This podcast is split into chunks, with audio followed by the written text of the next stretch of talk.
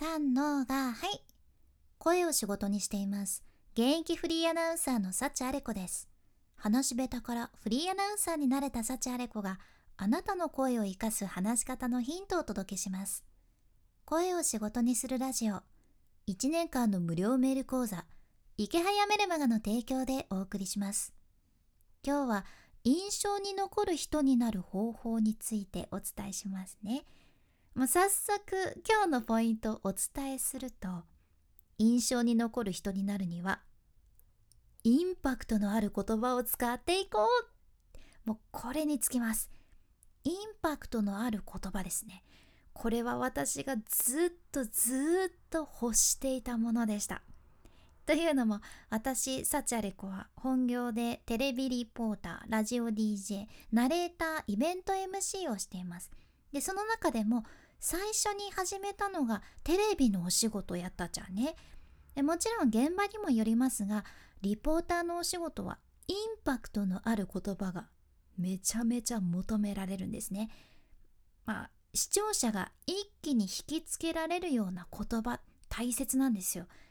とにかく映像を編集するディレクターが私の言葉にテロップをつけたくなるようなすごい目立つ文字でコメントを引き立てたくなるようなそんな言葉を私が言うことでその時私が紹介している場所とか物とか人とかもうぐーっと注目を浴びることにつながるじゃんね。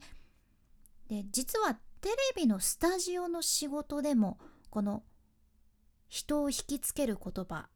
インパクトを与える言葉ってすごく大切です。基本的にテレビってラジオよりも長く話せないんですよ。ラジオならその番組のパーソナリティやけんそれなりにねフリートークの時間があるけんさ。まあまあテレビよりは喋ることできますね。でもテレビは特に情報番組であればそんなにさ長々話せないんですね。じゃあそんな状況で例えばの話やけどあなたがテレビのスタジオにいるとします。で何かコメントをしなきゃいけないっていうふうにちょっと想像してみてください。もうスタジオには他にも先輩方がいらっしゃるんですね。でその先輩たちもプロの喋り手やけんもうこれでもかっていうぐらいパワフルにもうベラベラベラっとたくさん喋ってらっしゃるんです。でも先輩に声をかぶせるわけにはいかないじゃね。やけんどこか間が空いたところを狙ってよしコメントしなきゃって思いますよねでもそのコメントが長たらしかったらもうただの尺の無駄遣いって言われちゃうんですよね。でじゃあコメントできたとしても短めにねできたとしてもそれがなんじゃない普通のもうごく普通のコメントやったらえなんでわざわざそのコメントしたの？ってなるんですよ。でねそういうのを恐れてじゃあ今度は発言できなくなるとスタジオにいるのになんでコメントしねえんだよってなるっていうあー怖いですね怖いです。私はこういうのをたくさん経験してきました。やけんこそすぐにインパクトのあるコメントをパパってもうパパパーって出せるように自分なりに研究してきました。今お話ししたのはテレビ現場のことなんやけどこのインパクトのある言葉を出せるっていうのはどんな仕事先でも重宝されますし日常でもそれから SNS とかブログの情報発信でもどこでも使えるテクニックやけん今回の内容ぜひ参考にされてみてください。今日ご紹介するステップを踏めばインパクトのある言葉を作れるぞっていうそんな3ステップご紹介しますね、まあ、まず簡単にサクッとお伝えすると。1つ目のステップ。言葉のストックチェック。2つ目のステップ。その時優先させたいものを選ぶ。で最後の3つ目のステップ。ふるいにかける。この3ステップです。では順番に解説していきます。まず1つ目。言葉のストックチェックですね。私たちって毎日何かしら言葉をインプットしとるじゃね。いやいやいや今日はもう本当に全然何もインプットしてないわ。だって本読んでないし。とかもしあなたが今思っとったとしても実はね今日食べたもう何気なく食べた俺のプリンっていう商品名が自然にインプットされとることもありますし誰かとちょっと話してたらその人のよく使う言葉とか方言とかも何気なくインプットされとるんよね。よく話す相手の言葉遣いとかって似てくるってありますよね。あれインプットされちゃってるんですね自然に。やけん頭の中に自分たちが思ってる以上に引き出しがあってでその引き出しの中にもたくさん言葉がもう想像以上に取り込まれとるってことですね。だけまずはあなたの頭の中にある言葉のストックをチェックしてみてください。で例えばテーマを決めるんですね。今必要なものって何だろうってその時何かこう考えるテーマになってるものなんだろうって思いながら出すんですけど例えばテーマがプリンだとしたらね頭の中にプリンがテーマでどんな言葉が今までストックされとったかいなーって全部チェックしてみるんです。例えばさプッチンとかプルプル卵が濃厚とか俺のプリン。俺のプリンがすごい気に入ってますね。私そういう商品名が確かあったんですよね。俺のシリーズ面白いですよね。であとは悪魔級の美味しさとか滑らかとかカラメル絶妙な甘さとかエビバディプリンプリンとかね。いろいろあるけどまあ何でも出せるだけ出すんです。これはねもう訓練なんですよ。これを習慣的にしていったらどんどん言葉も出るようになるし出すのもスピーディーになっていきます。とかね。とか言いながら私はその開けるべき引き出しをねよーく間違えるんですね。やけん結構本業でもバッて開けたのがねあ違いました！っていうことがよくあって失敗するけ。んあなたはどうか引き出しの開けるタイミングだったり開ける引き出しは間違わないように気をつけてみてください。で次の2つ目のステップはねその時優先させたいものを選ぶってことです。これは今1で出したもうたくさんの言葉からいくつかピックアップするそんなステップですね。例えばさっきプリンにまつわる自分の頭の中にある言葉をねわーって出してみましたけどシチュエーションとか、まあ、状況によってその時優先させたい言葉って違うはずなんですよ。例えばもし本当にその時時間がないもう尺が3秒しかないとかいう状況だったら優先するべきは言葉の短さですよね。もうそんな時にな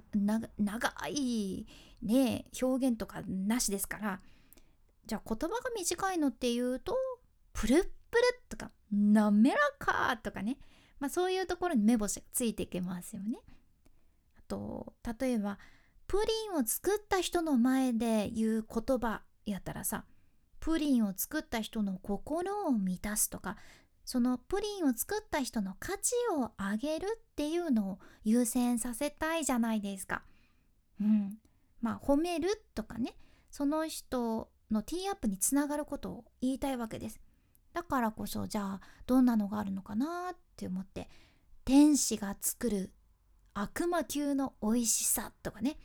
計算されてる絶妙な甘さとかまあいろいろ出てきますよね。さっき出てきた言葉にその人まあプリンを作った人の価値を上げるものをちょっと付け足すっていうのもありやんね。まあ、これはいろいろ環境とか状況によって変わってきます。でもこれも訓練で最初は時間かかるっちゃけど今何が自分にとってその場にとって一番大切かなっていう考える癖がついてその場に合ったドンピシャな言葉選びをできるようになるじゃね。うん、これも訓練です。で最後に3つ目のステップとしてふるいにかけるってことです。もうこれは今ステップ2でいくつかピックアップした上でその中からもう最終的に1つを選ぶっていうことですけどまあそのいくつか2ステップ目で出てきたものを合わせ技で、まあ、合わせて使うっていうのももちろんありですけどね、まあ、このふるいにかける時のポイントとしては自分と周りがとにかくときめくやつっていう フィーリングですみません。でもこれすごく大事だと思うんですね。なんとなくこっちの方が今はいいはずっていうのがだんだん訓練を重ねると分かってくるんです。まあでもむしろ失敗したらあ違ったわってね次に生かすだけなんでそれもまあ、実験結果として捉えてみるといいのかなと思います。まあ私はそのね実験結果としても失敗っていうのは積み重ねてきてるのでなんとなくあ今これは出すべきじゃないとかねあ今これ出したら滑るとか なんとなくね積み重なってるんですね。まあ、ちなみにこの3ステップいろいろ説明してきたっちゃけど実際はこの3つのステップ一瞬でできるっていうのが求められるわけですよね。会話の中でインパクトのある言葉言いたい時あちょっと待ってね。3ステップ踏むけみたいな感じはできんやん。3ステップ今から踏むの？って友達びっくりしちゃうしね。やけんこそ必要なのは毎日意識的に言葉をインプットすること。そして今日ご紹介した3つのステップを習慣として取り入れてみるってことですね。もう本当にもうポンコツでアホな私がまあ今もね完璧ではないですけど少しずつ少しずつできるようになった件、まあ、これはもう現場で鍛えられました。今聞いてくださってるあなたはもうまず大丈夫です。もうもうどんどん積み重ねればできるっていうそんなものですので是非実践してみてください。今回の学びとしては印象に残る人になる方法を3ステップですね。ステップ1言葉のストックチェック。ステップ2その時優先させたいものを選ぶ。ステップ3ふるいにかける。っていうこの3ステップでした。是非お試しください。今日みたいなあなたの話し方をアップデートする内容や仕事先で話したら一目置かれる海外の最新情報もシェアしていくけん聞き逃さないようにフォロー無料のサブスク登録のボタンも今のうちにポチッと忘れずに押しておいてください。で今回の内容と合わせて聞きたい回を画面スクロールして出てくる概要欄エピソードメモに入れています。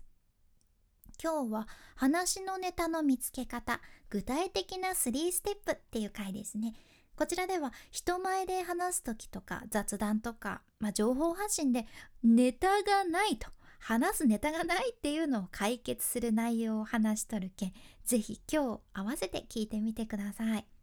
さらに池早さんの無料メルマガのリンクも一緒に入れています。